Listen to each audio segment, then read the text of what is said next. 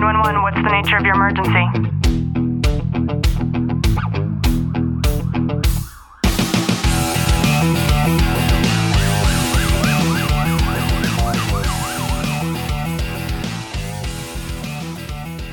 Welcome back to the Tactical Living Podcast. I'm your host, Ashley Walton. And in today's episode, I thought that it was important for us to talk about Afghanistan and our veterans. So just sit back, relax, and enjoy today's content.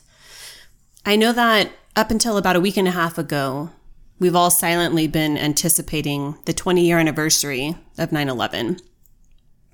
I know if you're anything like me, you've pondered what it was like that day 20 years ago. You remember exactly where you were, and you have this bag of mixed emotions in everything that's transcended since 20 years past that date. And I don't think that anybody could have anticipated the bombshell that our current presidential administration decided to drop a week and a half ago when they decided that it was a clever idea for us to use our 20 year anniversary of 9 11 as the date for us to essentially pull out of Afghanistan.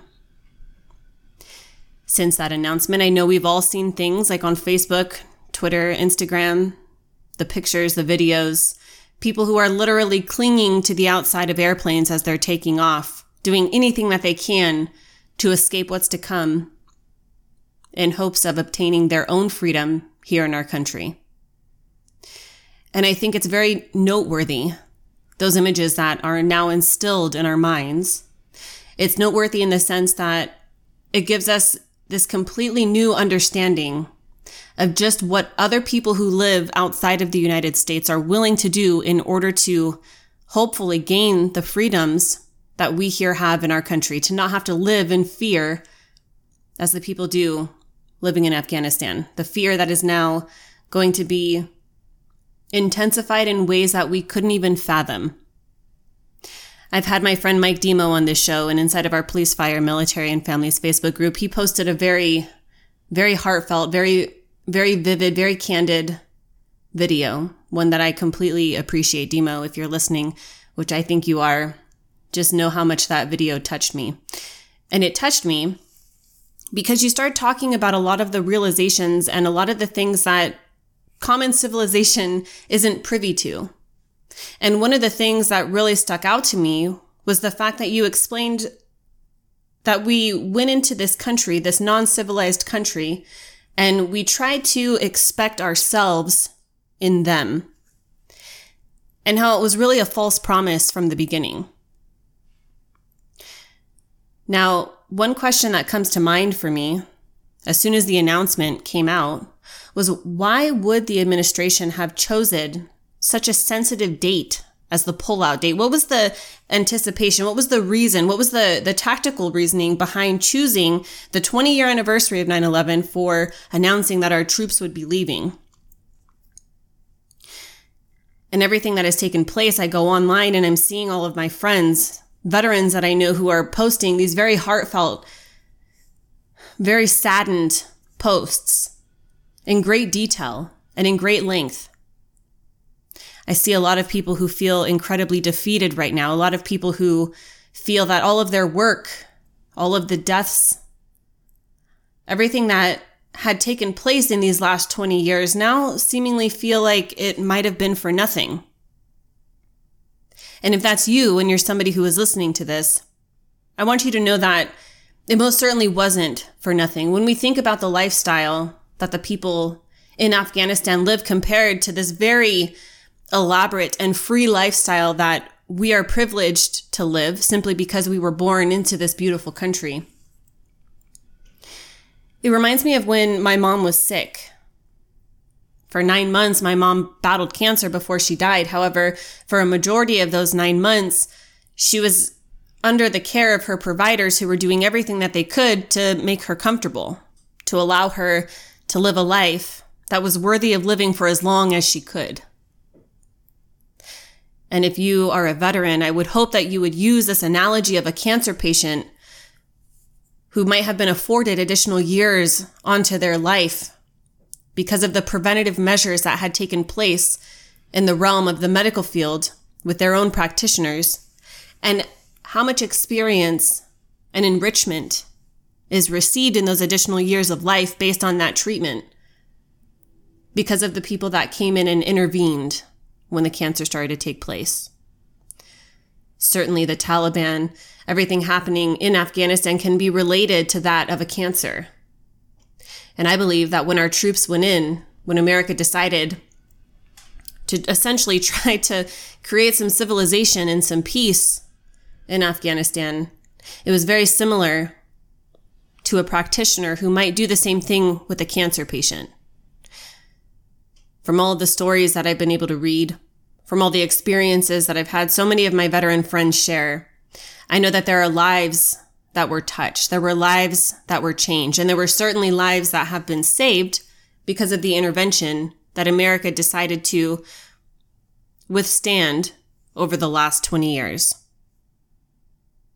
And I think that in retrospect, after seeing everything that is now taking place, instead of feeling bad about perhaps not doing anything or having it feel like it was all in vain, like it was all for nothing, I would encourage you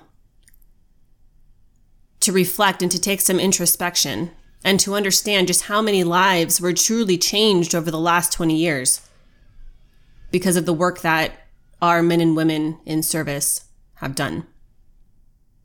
And moving forward, I know that there are a lot of people who are uncertain. You know, we've had so much happen in these last 18, 19 months. Everything stemming from the election to the virus, to the George Floyd riots, to the vaccine, to the mask, to the lockdowns. And now this. It really makes us wonder what could happen next.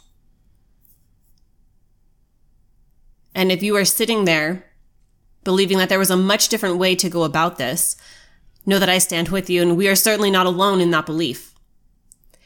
And I think that it's important for us now more than ever to be able to speak our mind. And not only that, but if you are not a veteran, but you know somebody who is, a simple check in with them, I think right now is something that would be more appreciated than ever before. And if you are a veteran and you are listening to this, it is my hope that if everything that has transpired starts to feel like it is this compounding effect that seems so unbearable, I hope that you reach out to a friend. And if you don't feel like you have anybody to reach out to, please do me a favor. Send me a message right now on Facebook at Ashley Walton. I would love to sit down and hold space with you even if what you need is to sit there in silence, it would be my privilege to be able to do that with you.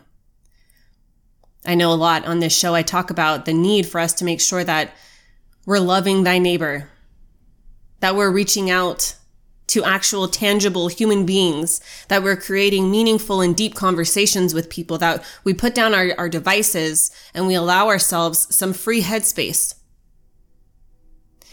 I think now more than ever is the most important time for us to be able to do that so that we can collect our thoughts and we can start to ask ourselves the deep and meaningful questions, ones that we don't always allow ourselves the time to be able to sit with. I know I also talk a lot about things like journaling, getting your thoughts out in a way that they don't consume you and they don't sit buried deep in your mind, buried on top of additional negative thoughts. It is very important for us to make sure that we have some outlet in a way that is healthy, that is productive, and that allows us to continue to move forward and to not be burdened by the thoughts that can so easily become self consuming. And I just want to wrap this up by saying that no matter how dark things might look, no matter how uncertain things might be, we have the control over our own kingdoms. And what I mean by that is we have the ability to make sure that we feel safe and secure in our homes, within our family unit, within our bodies, our mind, our spirit, our connection with the higher power. And the way that we do that is by becoming intentional on the things that we want to make sure that we're progressing in. And we use that as armor that allows us to be stronger than we've ever been before. As always, know that I am sending you a long, tight hug from my home to yours. And if you've gotten any value out of this episode, please do me a favor, drop a review and subscribe down below. And I hope that you are already having an amazing day.